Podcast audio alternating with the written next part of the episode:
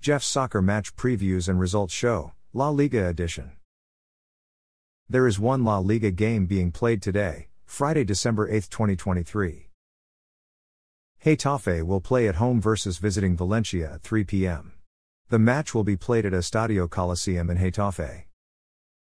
Getafe will be missing five important first team regulars. Defender Damian Suarez is suspended because of an accumulation of yellow cards. Defender Diego Rico is suspended because of an accumulation of yellow cards. Defender Omar Alderete is suspended because of a straight red card. Defender Jose Angel Carmona is out because of a muscle injury. Midfielder Mauro Arambarri is out because of a knee injury.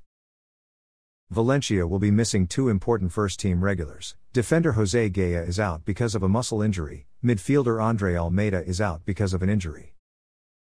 Getafe have won 2, tied 2, and lost 1 in their last 5 games.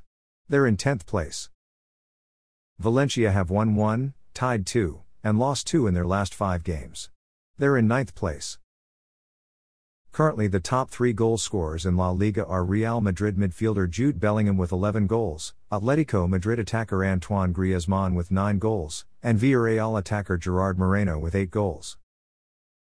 Currently, the top three assist leaders in La Liga are Real Sociedad defender Diego Rico with 10 assists, Villarreal midfielder Alex Baena with 5 assists, and Real Madrid midfielder Toni Kroos with 5 assists.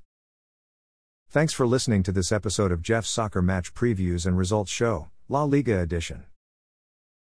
A Jeffadelic Media Podcast.